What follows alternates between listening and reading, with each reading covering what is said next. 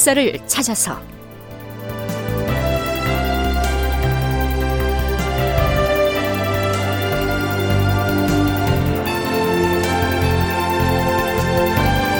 제 972편. 이순신의 전쟁은 끝나지 않았다. 극본 이상락.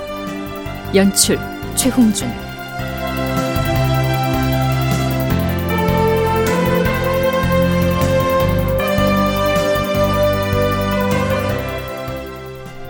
여러분 안녕하십니까? 역사를 찾아서의 김석환입니다.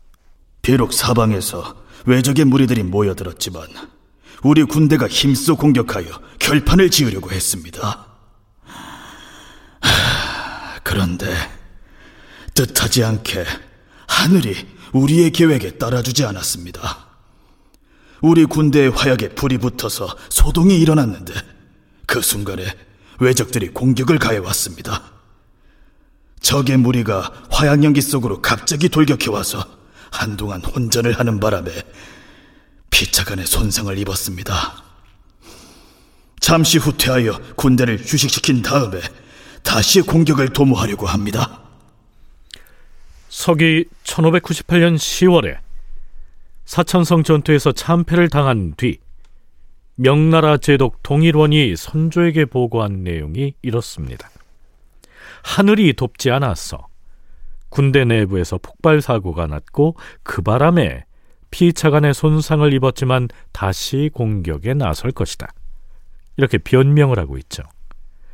그런데 조선에 파견된 명나라의 감찰 어사 진효는 명나라 황제에게 이렇게 보고하죠. 황제 폐하, 사천성 전투 중에 동일원이 지휘하는 군대에서 화약이 폭발하여 연기와 불꽃이 하늘을 뒤덮었는데 외적의 그 시기를 틈타 돌격해와 싸웁니다. 그러자 우리 군대의 기병이 먼저 도망을 쳤고 보병은 어찌할 바를 몰라 낭패를 당하여 싸웁니다. 아군은 매우 많은 손상을 입었고 살아남은 군사들은 군량과 말먹이도 모두 버리고서 도망을 쳐 싸웁니다. 삽시간에 전열이 붕괴되어 버렸으니 이것이 어찌 하늘의 뜻이게 사옵니까? 지휘자의 계책이 매우 허술했던 것이옵니다.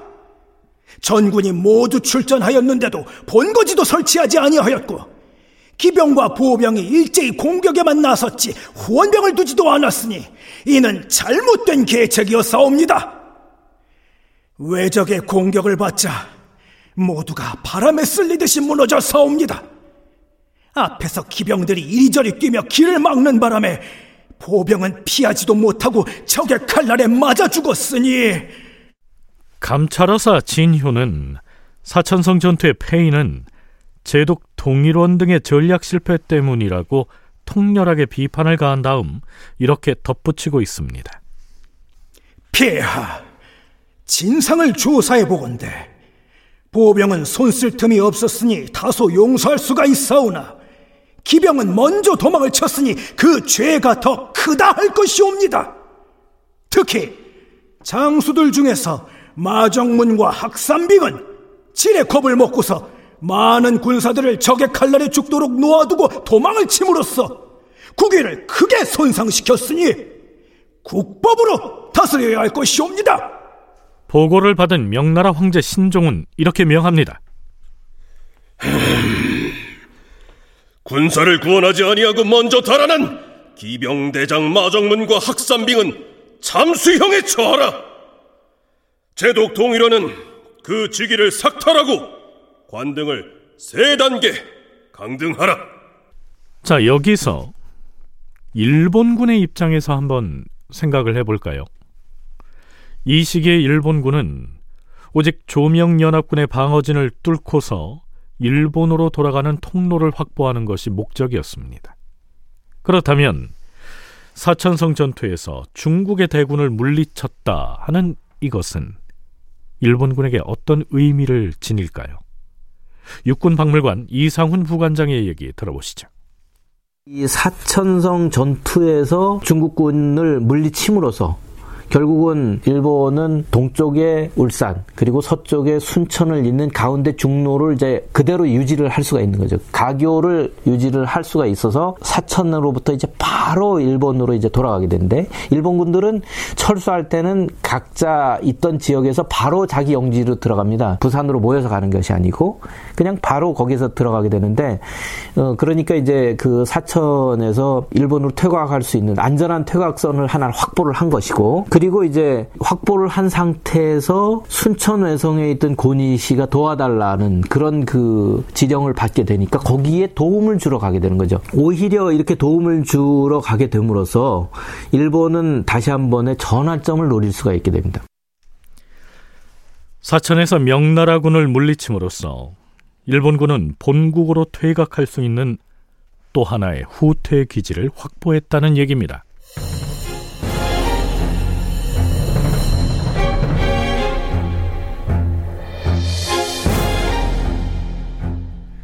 자, 그렇다면 제독 마귀가 공격에 나섰다가 역시 실패하고 말았던 울산 지역은 그 뒤의 상황이 어떻게 됐을까요? 10월 20일에 경상도 관찰사 정경세가 올린 보고 내용은 이렇습니다. 전하, 지난 4일에 제독 마귀가 지휘하는 군대는 울산에서 후퇴하여 경주로 물러났사온데 이제는 경주에서도 군수품과 무기를 모두 철수하였사옵니다. 지금 경주에는 다만 일부 기병들만 머물러 있을 뿐이옵니다. 마제독은 군대를 이끌고 행군하여 경주 인근 신원으로 옮겨 주둔하고 있사온데 이후에 어떻게 할 것인지는 신도 잘 모르겠사옵니다. 자, 결국 서로군을 통솔했던 제독 유정이 순천에서 패전한 데 이어 울산 방면의 동로군, 진주 사천 방면의 중로군까지 모두 패퇴하고 만 것입니다. 애당초 경리 양호가 구상하고 추진했던 사로병진 전략은 결국 물거품이 돼버린 것인데요. 건국대 박물관 박재광 학예실장의 얘기입니다. 야심차게 양호의 계획에 따라서 움직여졌던 사로병진 작전이 울산 도산성이라든가 어, 그리고 사천 외성 그리고 순천 외교성 모두 다 이제 사실은 전력으로 봐서는 상당히 강했죠.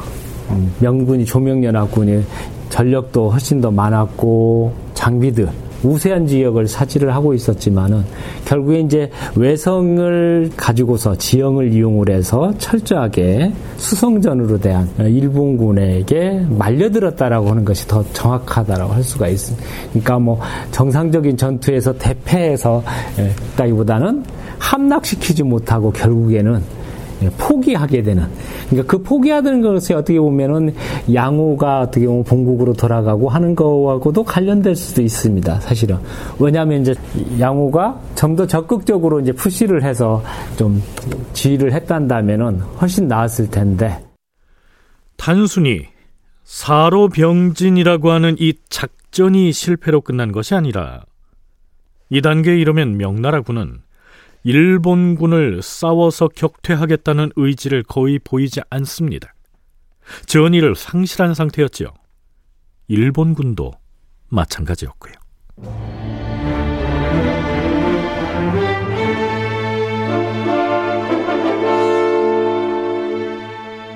명나라군과 일본군 양쪽 모두 전의를 상실했다고 했는데요. 단순히 전투 의지를 상실한 정도가 아니고요. 양쪽 진영에서 모종의 유착 기미마저 감지됩니다. 화친 얘기가 다시 나오고 있다. 누가 누구하고 화친을 해? 아, 여기서 화친을 하면 외적을 그냥 곱게 돌려보낸단 말이오. 에, 그건 아니될 말이지요. 명나라로 소환돼서 처형된 16경이가 살아 돌아오기라도 했다는 말이오. 어허, 이거야 참. 주상 전환합시오.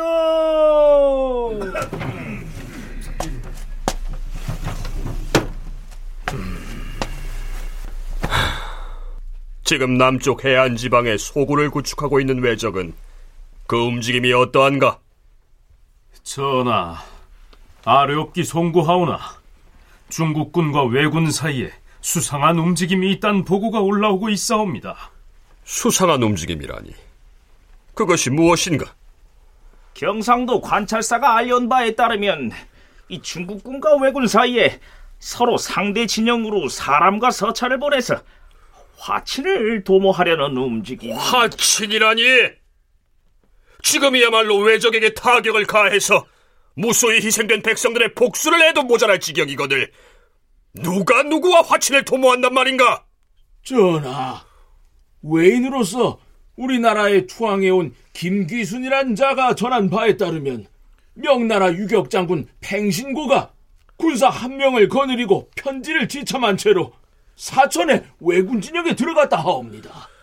명나라의 팽유격이 편지를 가지고 적진인 왜군 진영으로 갔다. 그 서찰은 누가 누구에게 보내는 것인가?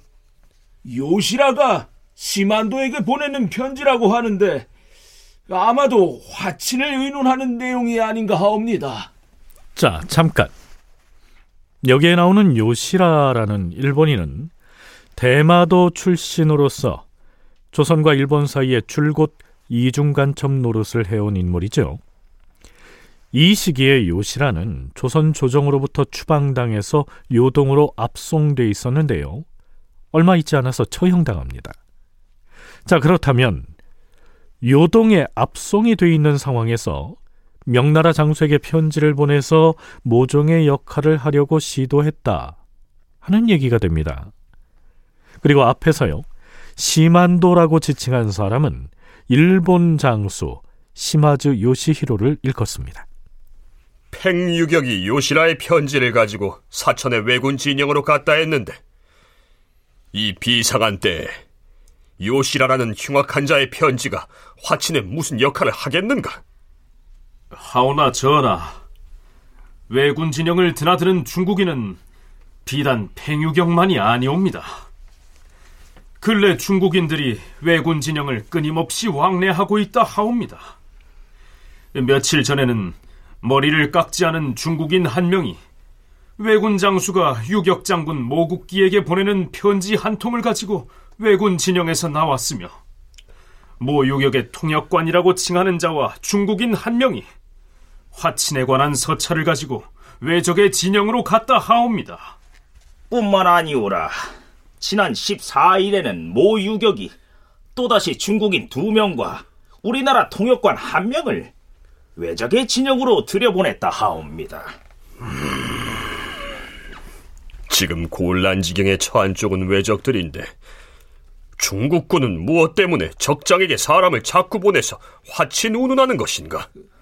아마도 왜군 진영에 잡혀 있는 중국인 포로 문제 때문이기도 한 것 같사옵니다. 왜적은 중국 포로를 어찌 처리하고 있는가? 사천 싸움에서 생포된 중국 군사가 3, 400명이 온데 모유격의 군사들만 삭발시키지 않고 나머지는 모두 삭발시켜서 일본으로 보낼 것이라 하여 싸웁니다. 지금 왜군 진영에서는 중국군으로부터 노획한 총통, 화살 등은 물론이고 기병들이 타던 말과 노새 그리고 의복 등의 물건을 서로 사고 판다고 하여 싸웁니다. 전투 중에 참획한 중국군은 그 시체에서 모두 코를 잘라서 동문 밖에 쌓아두었는데 그 숫자가 물경 4천에서 5천에 이른다고 하여 싸웁니다. 요즘엔 외인들이 모두 중국군의 복장을 하고 중국의 말을 타고 마음대로 다니면서 염탐을 하고 있어서 중국인인지 외인인지 분간하기 어려운 실정이라 하오니 참으로 망측하다 할 것이옵니다. 자, 그런데요. 경상도 관찰사 정경세가 올린 계문에는 이런 내용도 있었습니다. 울산 도산성에서 패전한 후에 신이 경상도 성주에 도착하였사온데 전투 중에 우리나라 군사가 먼저 도망을 치는 바람에 전쟁에 졌다. 이런 소문이 바다에 싸웁니다. 패전의 원인을 우리나라에 돌리려고 중국의 장수가 퍼뜨린 헛소문이었사옵니다. 실제로 전투에 참여했던 명나라의 안찰사가 우리나라 장수 정기룡에게 그 책임을 묻고자 하는 바람에 이렇게 말다툼을 했다고 하옵니다. 너는 명색 조선의 장수로서 어찌 싸우는 도중에 먼저 전장을 빠져나가 도망을 쳤느냐? 그 책임을 어찌 질 것이냐? 무슨 말을 하는 것이오? 전투가 벌어졌을 때 나는 중국의 어느 장수보다 먼저 성에 올라갔었고 모두가 도망칠 때에도 맨 나중에 내려온 사람도 바로 이 사람이요. 중국인들이 우리 장수에게 이러한 누명을 씌우려 하다니 몹시 해괴한 일이옵니다.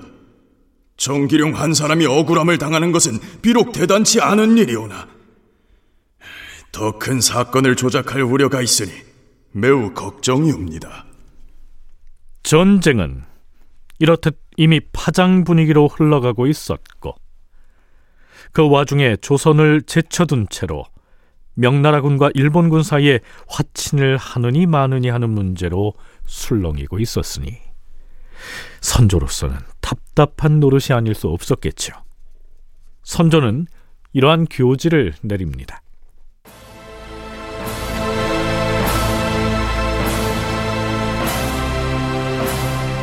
전쟁 중에 일어나는 변고란 미리 추측할 수가 없는 것이다. 적군을 제때 소탕하는 것이 통쾌하기는 하겠으나 일이 뜻대로 되지 않는 것이 십중팔구이다. 그럼에도 우리는 남쪽 해안에 진을 치고 있는 외적의 무리를 쳐부술 태세를 갖춰야 할 것이다. 물론 교활한 외적이 또다시 군사를 늘려서 우리를 공격해 올지 어떻게 알겠는가? 한편으로는 군량을 확보하고 군사를 정돈하여서 흉악한 외적을 반드시 섬멸할 계획을 세우고 다른 한편으로는 성을 쌓고 요새지를 점검하여 전투 태세를 단단히 갖춘다면 반드시 외적을 섬멸할 수 있을 것이다. 허나 중국 군사 수만 명이 자기들끼리 전공을 다투느라 서로 시기하는가 하면 후퇴를 했으면 적군을 물리칠 계책은 강구하지 아니하고 다만 벌떼처럼 모여서 야영이나 하고 있을 뿐이니 그러는 것이 옳은 것인지 과인은 잘 모르겠도다. 어찌 오늘의 일들을 말로 다 할 수 있겠는가? 다만 하늘만 바라보며 길게 탄식할 뿐이다.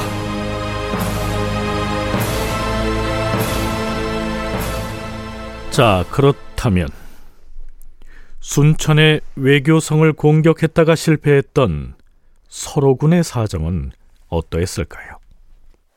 10월 27일 명나라 수군대장 진린의 접반사인 남보흥이 보고하기를 명나라 육군대장인 제독 유정은 뜻밖에도 군대를 모두 후방으로 멀리 후퇴시켜 버렸다고 하였다. 그러나 수군대장 진리는 삼도 수군 통제사 이순신과 진영을 합친 다음 수군 통제영이 있던 고금도로 돌아가지 않고 나로도에 도착하여 진을 쳤다. 자, 이때 제독 유정은 순천의 외교성에 있는 고니시 유키나가 측과 화친 협상을 벌이고 있었습니다. 자, 그런데요. 그러거나 말거나 이순신은 휘하 장수들과 대책회의를 갖고서 광양만의 묘도에다가 수군을 주둔시킵니다. 고니시 유키나가는 유정과의 강화 협상을 통해서 퇴로를 확보하려고 하고 있는데 이순신과 진린이 지휘하는 조명연합 수군이 이 일본군이 빠져나갈 퇴로를 미리 차단해 버린 것이죠. 이순신의 마지막 전투인 노량해전의 시각이 다가오고 있는 것입니다. 다큐멘터리 역사를 찾아서 다음 시간에 계속하겠습니다.